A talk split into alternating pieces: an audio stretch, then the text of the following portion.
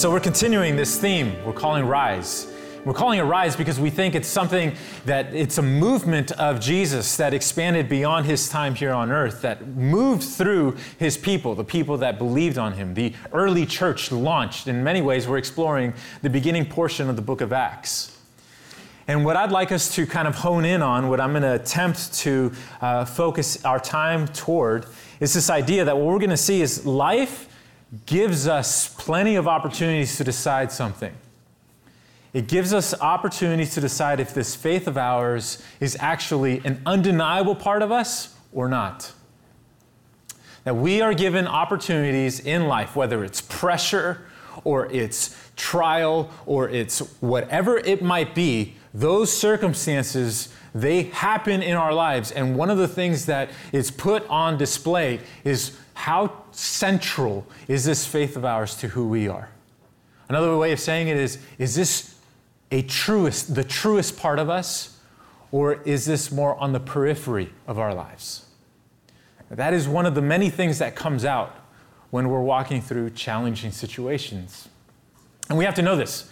We have to know this on the front end that if we've invited Jesus into our lives, some of us we may be exploring, and that's fantastic. But if the moment we've invited him into our lives, we have to know that his desire is to become the truest part of who we are.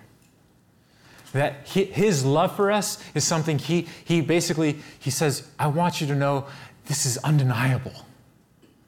This is core to who you are. But he never forces us to decide he invites us to. And the pressures of life will give us plenty of opportunity to do that. I, growing up, remember having a bit of an identity crisis at the ripe old age of nine years old. My parents had just purchased their home in South San Francisco, which meant that I got to start that fall at a new school in a new neighborhood with people I hadn't met, and I was looking forward to making new friends. And I remember that fall walking into my fourth grade class, Mrs. Holleran was my teacher. And I remember coming to terms with something, something that hadn't happened before for whatever reason. I, I, I, I, didn't know anyone. I was looking forward to meeting people. But I remember entering that classroom with a distinct feeling that I was different. And it maybe it was connected to the fact that we had just taken a trip to where my parents were from, my first trip to El Salvador. And our entire time there was it's a beautiful place in Central America. It's tropical, food is delicious, people are wonderful. But one of the things that happened with my extended family is that they would jokingly start. They called me the entire time I was there, jokingly El Gringo,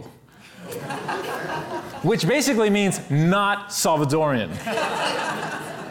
That's the American. And I remember, I remember kind of laughing with them at me, uh, enjoying kind of just the camaraderie and everything. But that I remember, even though they were joking, I remember feeling like, oh, I'm not Salvadorian. They are. And so if they say I'm not, I must not be. And so I remember going into this classroom and sitting there, and you know, they do roll call at the beginning. And so my teacher started saying people's names, and then when she got to my name, she tried to say my name in Spanish. Except it didn't sound like Spanish it sounded like someone trying to speak Spanish, which I appreciated, but it wasn't Spanish. And so my name didn't sound like my name. And I remember in that moment coming to, to, to, to this point in which I, I thought, you know what, I, I, I'm in a new environment. I'm in a new school. People don't know me. And I remember making a decision. I'm going to decide who I am. And so at recess time, I made my way up to Miss Holleran, and I had decided within myself, I'm not Salvadorian, I'm American. And so I'm going to ask her to to, to pronounce my name in English. And so I said, Mrs. Holleran, my name is actually Lewis, not Luis. Because in my head, I thought, you can't say that. You don't know how yet. It's okay. You tried. But go with Lewis. You could still spell it Luis, but just say Lewis. And I remember her saying, Oh, okay, okay, sounds good. And from that moment forward, that is how most people have called me, except those who are deeply passionate about reminding me that my name is Luis. or my parents who named me, letting me know that's not, they didn't name me Louis. And I, have had this, you know, this has been part of now who I am. And I have to say, I, I remember making that decision. I remember being in that point. I remember to this day uh, feeling something of a struggle back then Because the reality is, the truth of the matter is, I'm actually both. Uh, the beauty of this country, the beauty of the city, is that it is possible in a country such as ours, of, made up of immigrants. I, there are parts of me that are undeniably Salvadorian. And then there are parts of me that are undeniably American. But in my, in my young nine years of age, I remember feeling something of an outsider, something of an other in both places. In the place of my, my parents' origin and in the place of my own origin. And I remember feeling that tension. I'm neither. I'm an outsider in both. And though I didn't know it back then, what I was actually being confronted with was my first up close encounter with shame. And in that shame, I remember I decided to respond in the best way possible. I want to fit in. I want to be accepted. I don't want to be different. I don't want to be an outsider. And I remember from that moment, that, that solidified within me. And here's the thing I'm not the first one who struggled with their name. People have actually legally changed it to something completely different. This sense of struggling with who we are, on the other hand, I can assure you, some of you may never have known that struggle, and man, that's awesome. But I can tell you this if we've lived to any extent of time on this earth, we've had to wrestle with what is undeniable about us. We've had to.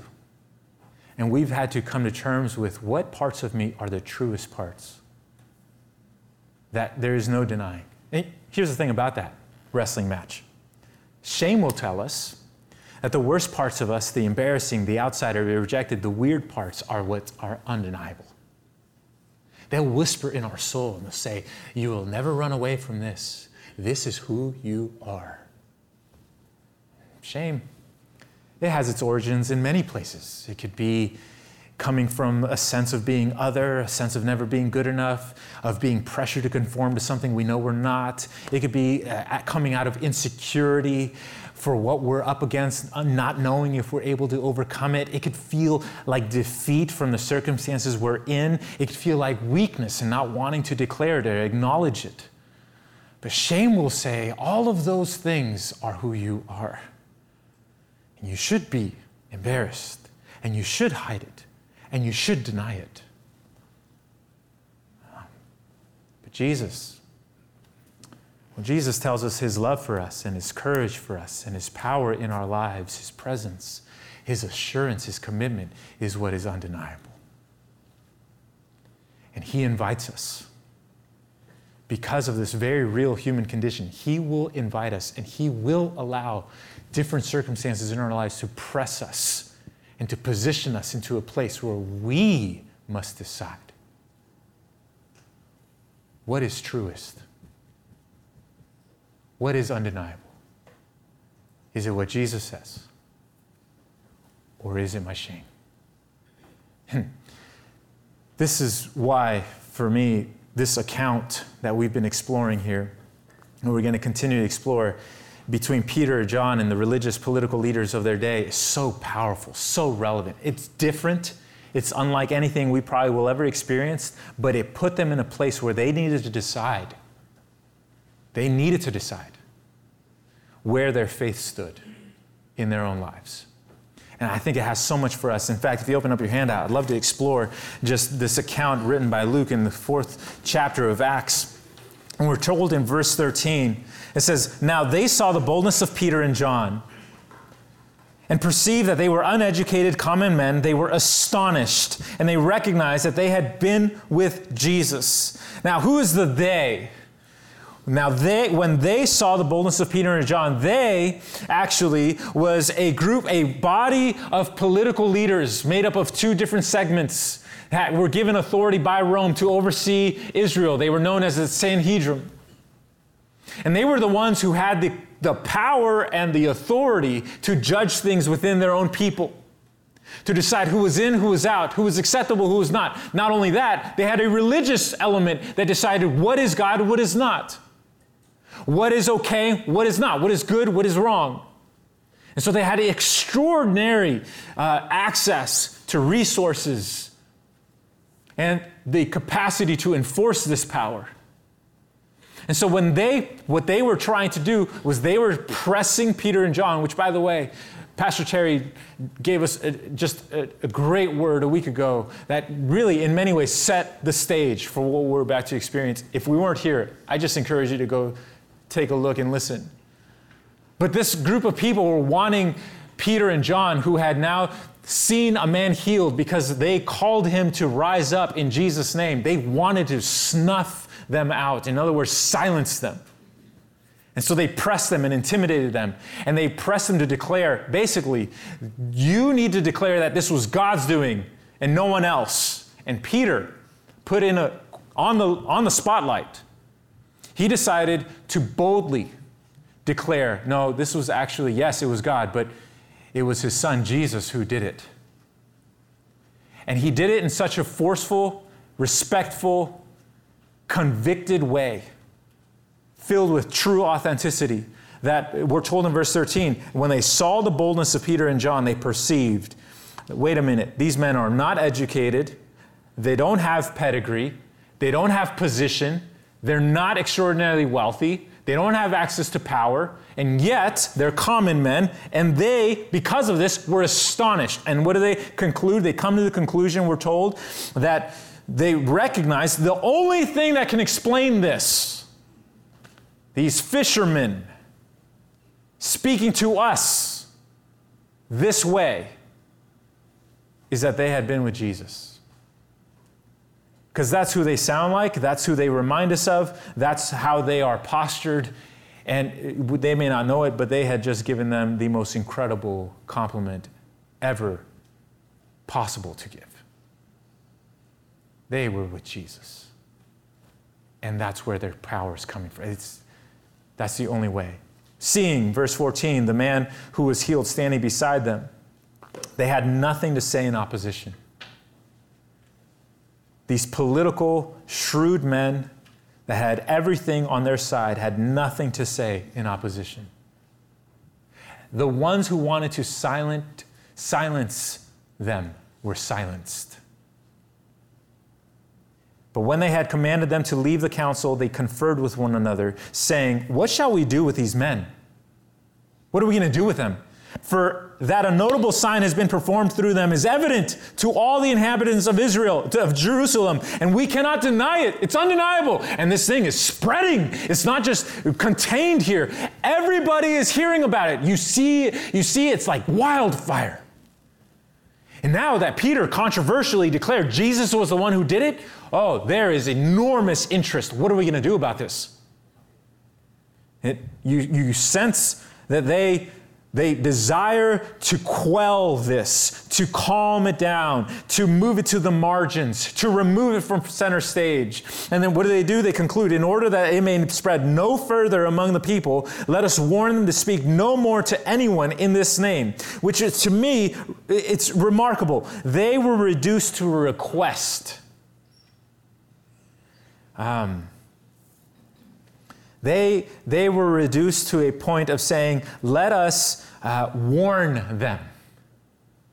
If it began by them basically intimidating and pressing in and putting on the line every single point of power that they had to threaten Peter and John with what? Well, to be outcasted by the Sanhedrin is to be to lose your place in society access to relationships, well, way of being, networks. It'd be to become a pariah. All of a sudden, they, because of Peter's conviction and because of the evidence in front of them, they could not deny in the healed man. What it, that, all of that swings around, and what does it become? A warning. it's, it's truly a remarkable account. We're told in verse 18 so they called them and charged them. They called them and charged them not to speak or to teach at all in the name of Jesus. That word charge is like, uh, it's the equivalent of an order. And basically, what they're saying is, we order you to stop, stop talking about Jesus. Stop it. You can't talk about him. You can't teach anything about them. You need to, you this is going out of control and you're responsible and you're the one who needs to bring it to an end because you're, through your lips, this is happening. So stop. And it, it's meant to strike fear, it's meant to intimidate, it's meant to, in many ways, uh, flex their power and move their weight around. And normally, they are accustomed to that alone being enough to cause somebody to line up. Who, who of us wouldn't want to remove ourselves from having such opposition? And yet, why were they responding in such an aggravated manner? Why were they threatening? It's interesting to me. The most powerful people in the land were putting on display their insecurity and anxiety and fear. It's been said those who are the strongest attackers actually are the most afraid. And those who seek to intimidate are internally gravely intimidated. And it is not actually a display of strength, but one of internal weakness. And yet, they are threatened by what? They're threatened by authentic faith. They don't know how else to stop it. It's an amazing thing. It seems that no amount of resource or position or title or education was able to outmatch Peter and John's bold faith. And all of a sudden, conviction rattled them. They thought they were the impenetrable force that would get their way. And two men with a man who was healed in Jesus' name caused this body to tremble. You see it? And what do they do? They ask, they request, Will you please stop not please, but we charge you to no longer speak or teach at all in the name of Jesus. Peter, Peter, in his remarkable way here, Peter and John answered them together in unison. Whether it is right in the sight of God, in verse 19, to listen to you rather than to God, you must judge. You got to make that call. For we cannot but speak of what we have seen and heard. I understand what you're saying. I understand what you're asking. I know what you're. Look, it's almost as if they, they, they were put in a position where they had to um, decide who would they align themselves with those opposing jesus or what they had known and seen with their own eyes of what jesus had done and it seems peter and john decided in, in some ways another way of saying it is they basically said i can't betray my conscience and i can't betray what i know is right I can't do it. Now, you decide if that's right or wrong, but in me, I've seen it and I've heard it and I've experienced it, and I can't deny it. You're asking me to do something I'm incapable. I, I won't. It's almost as if, listen, they had to decide where will their power come from? Aligning themselves with the ones who held everything in front of them, or aligning themselves with their sense of integrity and conviction. And they made the call to align themselves with this body of governing authorities would allow them to remain part of the society's fold. And it would quell everything, and they would be all right. Their well being would not be threatened at all. But in their minds, you see it. Their conclusion was to do that would actually abandon our true source of strength. No, we can't do that. And so it may mean rejection but I can't abandon the base, the source of power I have. No, I can't do that. And this display of courage ends up moving beyond those four walls in which they stood. And we're told in verse 21 that when they had further threatened them, which you almost get the sense, even the way Luke writes it, it's almost like threats falling on deaf ears, water off a duck's back. It's an am- amazing, amazing account. They let them go, finding no way to punish them. We can't physically intimidate them. Why? Because of the people. For all were praising God for what had happened. It's undeniable. There's no way to actually intimidate these people. So they let them go. In verse 22, the man on whom this sign was sign of healing was performed was more than 40 years old. It's just one of those remarkable events in church history, in human history, that in uh, many ways puts on display. Listen, it demonstrates the power of authentic faith in action. It really does. What conviction can do, and how it's able to overmatch every other point of leverage. On account, listen, it's an account that shows one way that things turn out. It's not a, an account that shows how every one of these encounters might go. But it is real faith. It is. And it demonstrates something. Now, what I would like to do in our time here, because this is, is so I would say, head and shoulders above anything we might be used to. To see Peter step into this moment with John, it, it's an amazing, inspiring thing. And it sometimes might even feel out of reach for the circumstances we might be in and where we're probably living and walking. But I can tell you this I, I want to put a couple things on the board that I think we must know in order to be able to truly understand what is going on here.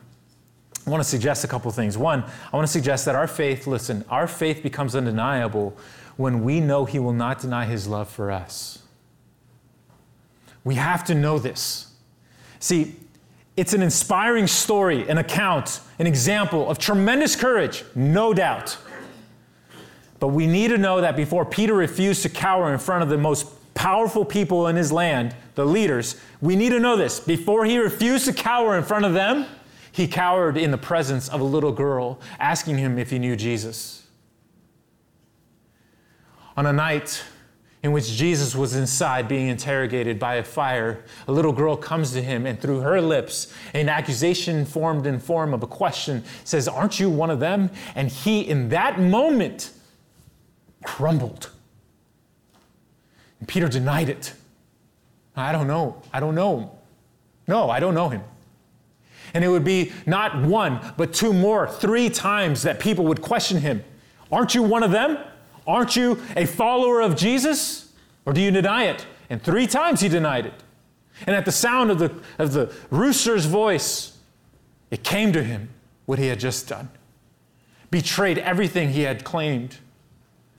Let down the one who had loved him and he had loved. And it says that he bitterly, tearfully ran into the night. And I'll, I'll tell you, that moment, that moment threatened to define him to the core. That moment of shame, that moment of failure and weakness, it would be the final moment in Peter's faith journey. But for Jesus.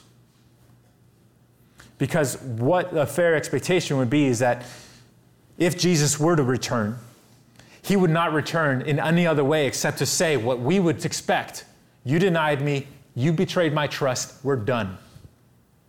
We're done. I can't do this. You let me down. I never let you down, but you let me down. And because of that, I, we're, we'll be our amicable. But there's, don't even, the depth, it's not happening. And yet, what did Jesus do? You know, Jesus stepped into his moment and he restored him. And he spoke affirmation into him. And he reassigned him. And then he asked Peter to affirm his love for Jesus. And it was one of the moments in which it, the, another, the only way I can put it is Peter became clearly convinced that Jesus would never abandon or forsaken him. He would never deny his love for Peter. It was a moment that transformed him. And it turned him from the man who cowered in the presence of a little girl to the man who stood in front of the most powerful body of people. And it is something, it was a moment that, beyond a shadow of a doubt, Peter knew Jesus loved him. And some of us, if we hear nothing else today, we need to know this. We need to discover the permanency of his love for us. The permanency of it. We need to know. Listen, it's not love the way we hear it in songs or in poetry or in examples of literature. It's not love that we see in films or in shows. It is love that is ultimately defined by commitment. He loves us. He loves us in more ways than we could ever fathom. He will never leave nor forsake us. He is committed to us. In the moment we open our lives up to Him, He is never wavering in his passionate pursuit of who we are and what is best for us. We need to know this. We need to know beyond a shadow of a doubt. Listen, he, he, he knows our worst, He knows our best. He knows the deepest secrets of what we're ashamed of. He, he, he knows the things that we're embarrassed by, the broken areas, the dark areas, the depressing areas. He knows the things we wish had never happened to us. And He knows the things we wish we had never stepped into. He knows it all. He knows it all, and He loves us. His posture toward us is of permanent love. He's far kinder and gentler than we could ever imagine. He is more patient and true than we could ever hope. He does not condemn us, He comes to us as one who seeks to love. And, and what we need to know this is that when we receive His love, what we are actually receiving is the most powerful force that exists. There's nothing more powerful. There's nothing than the love of God displayed through Jesus. Everything pales in comparison. There's not one person that could ever match, not even close. And the sense of security that arises when we actually acknowledge and receive what He longs to give us ah, is transforming. In fact, John, who was standing next to Peter, years later would write to those he loved, that he invested into. And he wrote these words. I asked him to put this up there in 1 John. He says, God showed how much he loved us by sending his one and only Son into the world so that we might have eternal life through him. That is life extending beyond life here on earth. But here's the thing that's not the beginning of life. No, the beginning of life is here on earth. This is real life, he says, real love. Not that we loved God, not one of us, not one of us can claim that we were the first ones to love him. See, some of us, we might think, gosh, you know what? I'm so happy. I, I'm the one who turned toward him. And what we have to understand is no, no, no. What we've done is we've started to discover that he's been turning toward us more and more and more and far longer than we've ever known. He's been in pursuit of us far before we've ever even known he's existed. And he steps into our lives. He says, Listen, not that we love God, but that he loved us and he sent his son as a sacrifice to take away our sins. He, that is to say, that there are things like shame and guilt and weaknesses and brokenness and darkness that might threaten to separate us, but you have to understand what Jesus did washes that away. And it bridges the gap. And it creates an enormous sense of confidence. Such love, in verse 18, he says, Listen, such love, it has no fear. It, because perfect love expels it. It's like light in the dark. It's just natural. Then, when we actually receive this, listen, if we are afraid, it is for fear of punishment. We're not seeing things clearly. And then this shows that we have not fully experienced His perfect love. Will we ever perfectly experience it? No. Will that grow? Yes. Will we move from a stage in life where we think the circumstances in my life are actually signs of whether or not God is happy with me? To a place where we recognize, no, it actually, what I'm discovering is that He loves me, period. He loves me when I'm doing well, and He loves me when I'm not doing well. He loves me when I'm on the mountaintop. He loves me the next week or the next day when I'm in a valley and discouraged and feeling sorrowful. He loves me and He is there. Period. He loves me when everything is going my way, and He loves me when all the circumstances seem to be set against me. He loves me. When we grow in that sense, knowing truly, there is no circumstance that we could ever point to and say, that, that means you don't love me, God. There is no circumstance we could ever do that. Why? Because Jesus put it all on the line. All of it for us. And he didn't just go back to Peter and restore his position and his role and his value and his affirmation and his love. No, he does that to all of us.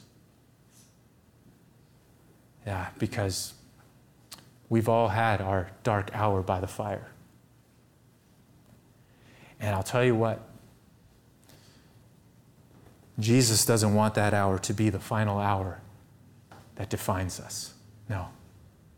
He says, no, you know, because here's the thing. If that hour said something about Peter when he denied Jesus, Jesus put him in a different hour. That Peter discovered something extraordinary about Jesus and himself. Because here's the thing I, I want to put this up there. Undeniable faith, it produces courage. And when we start to truly soak in and rest in the permanency of his commitment to us, courage, that is the soil by which courage grows. That's where it flows. That is its origin. It's an interesting thing, courage. Presupposes the need for it, presupposes we have real fears we're experiencing. Uh, Peter understood what the stakes were, no question about it. He was well aware of how much power these men had. They were the ones who crucified Jesus weeks before. It's no question he understood what was going on. However, it seems Peter, listen, had gotten himself to a place because of his life transforming, altering moment with Jesus, where he decided to change from a man who ran from fear to one who embraced it, who no longer ignored it or denied it and neither allowed it to overcome him. It seems faith, listen, it's not something that will shield us from fear. It's not. It's not something that will shield us. No, it's, it's the means by which we walk into it and through it. It, it, it does not promise to protect us from danger. It doesn't promise to protect us from sorrow or pain or unfair circumstances. It gives us the strength to walk through them and into them. And while we're walking through them, if we truly say, This is an undeniable part of who I am, Jesus, what He's done in my life, I cannot deny. You know what happens? Is that we walk through these moments, these pressure points, these circumstances, and we don't end up harming others in the midst of it and we don't end up harming ourselves in the midst of it. And we don't end up coming out damaged more than we began. We end up coming on the other side stronger, more capable, filled with a higher degree of integrity and wholeness. Because if Peter failed, you better believe shame said something about Peter on that night. And I don't think it was any coincidence that his life was orchestrated in such a way that he cowered in the midst of a little girl, but yet he prevailed in the midst of the most powerful body in his land. If that says something about him, Jesus positioned him in such a way where Peter would once again have to confront the very same situation. And that would say something extraordinary about who Jesus was. Because with Jesus, Peter found courage he had never, ever tasted before. And he, you better believe that says something about him. And it says something about God. Courage is what we need. Courage is what we need most. We need to be able to have the courage to face our shadow, to face our darkness, to be able to declare our need, to not back away from our convictions, to, to, to not buckle under pressure. Courage is what we need to not quit, to not turn away. Courage is what keeps us when insecurity props itself up, to not turn away from the goodness of God, to remain in the challenging place, and to move forward one step at a time. We do that one step at a time, bound by His love, strengthened by His courage within us. You know what happens? We will discover that undeniable faith causes faith to rise. It causes it to rise. Where? Within us? Yes, absolutely. But you know, and who else? Everyone around us. Look at what verse 21 says. And they had further threatened them, and they let them go, finding no way to punish them. Why? Because of the people. For all were praising God for what had happened. Do you understand what this is saying? This is basically saying all those people who were surrounding the temple, who were around Jerusalem, who had heard of what had happened, they weren't the ones put on display. They weren't the ones who experienced the healing. They weren't the ones who ended up stepping into moments of courage. No, they weren't that. They were on the periphery. They were the ones watching, listening, paying attention. And what happened to them? Their faith rose. Why? Because Peter and John decided to step into the moment and not relent and not buckle. this is an, ext- what are we talking about? We're talking about authentic faith. Real. Real, which I know it's in vogue. I know it's in vogue with everything that may not be real all over social media and all the capacities we have to make the perfect picture and to feel like we have to put on display the perfect image. But the reality of the matter is, there are people who are watching us that we can't fake it with. There's no way.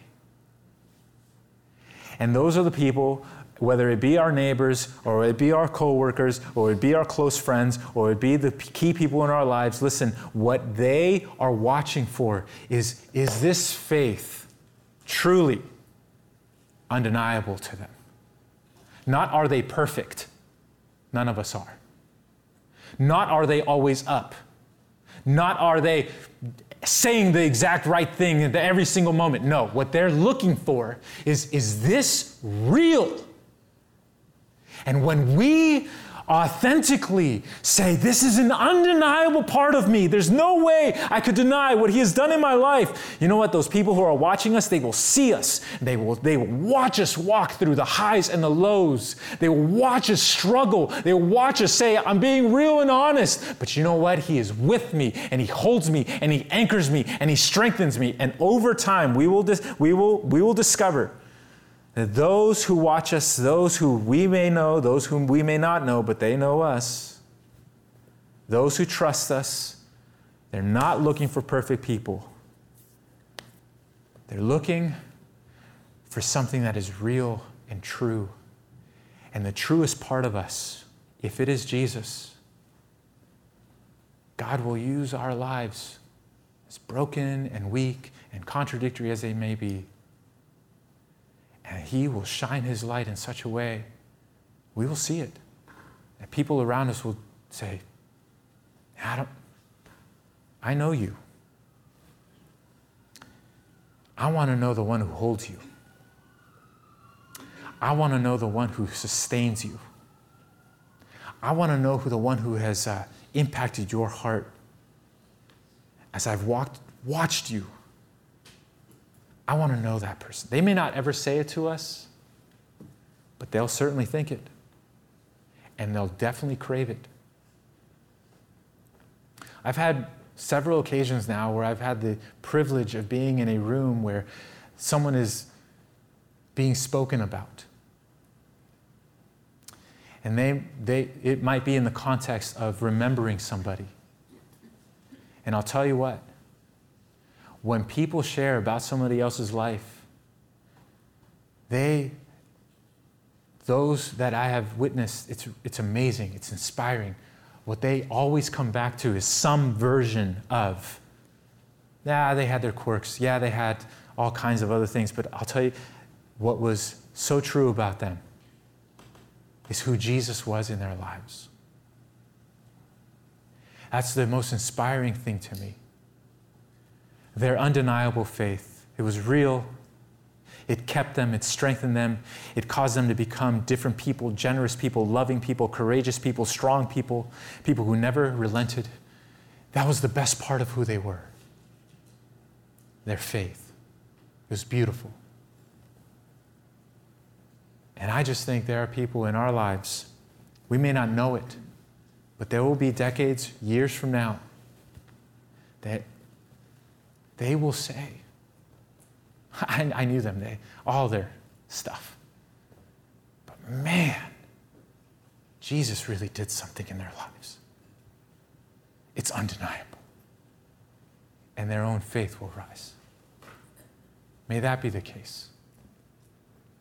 As we receive our time of giving and have a closing song, I'd love to just pray and ask you, Lord, thank you, firstly, for the fact that you come to us, you come to us longing to strengthen and to empower us and to give us the capacity to be able to anchor ourselves in your love and to have the courage to move forward with you and then to have the privilege of being used by you. We pray for this to be the case as you continue to do your good work in our hearts, in our soul. We pray for your life giving spirit to rise. We ask for this in Jesus' name.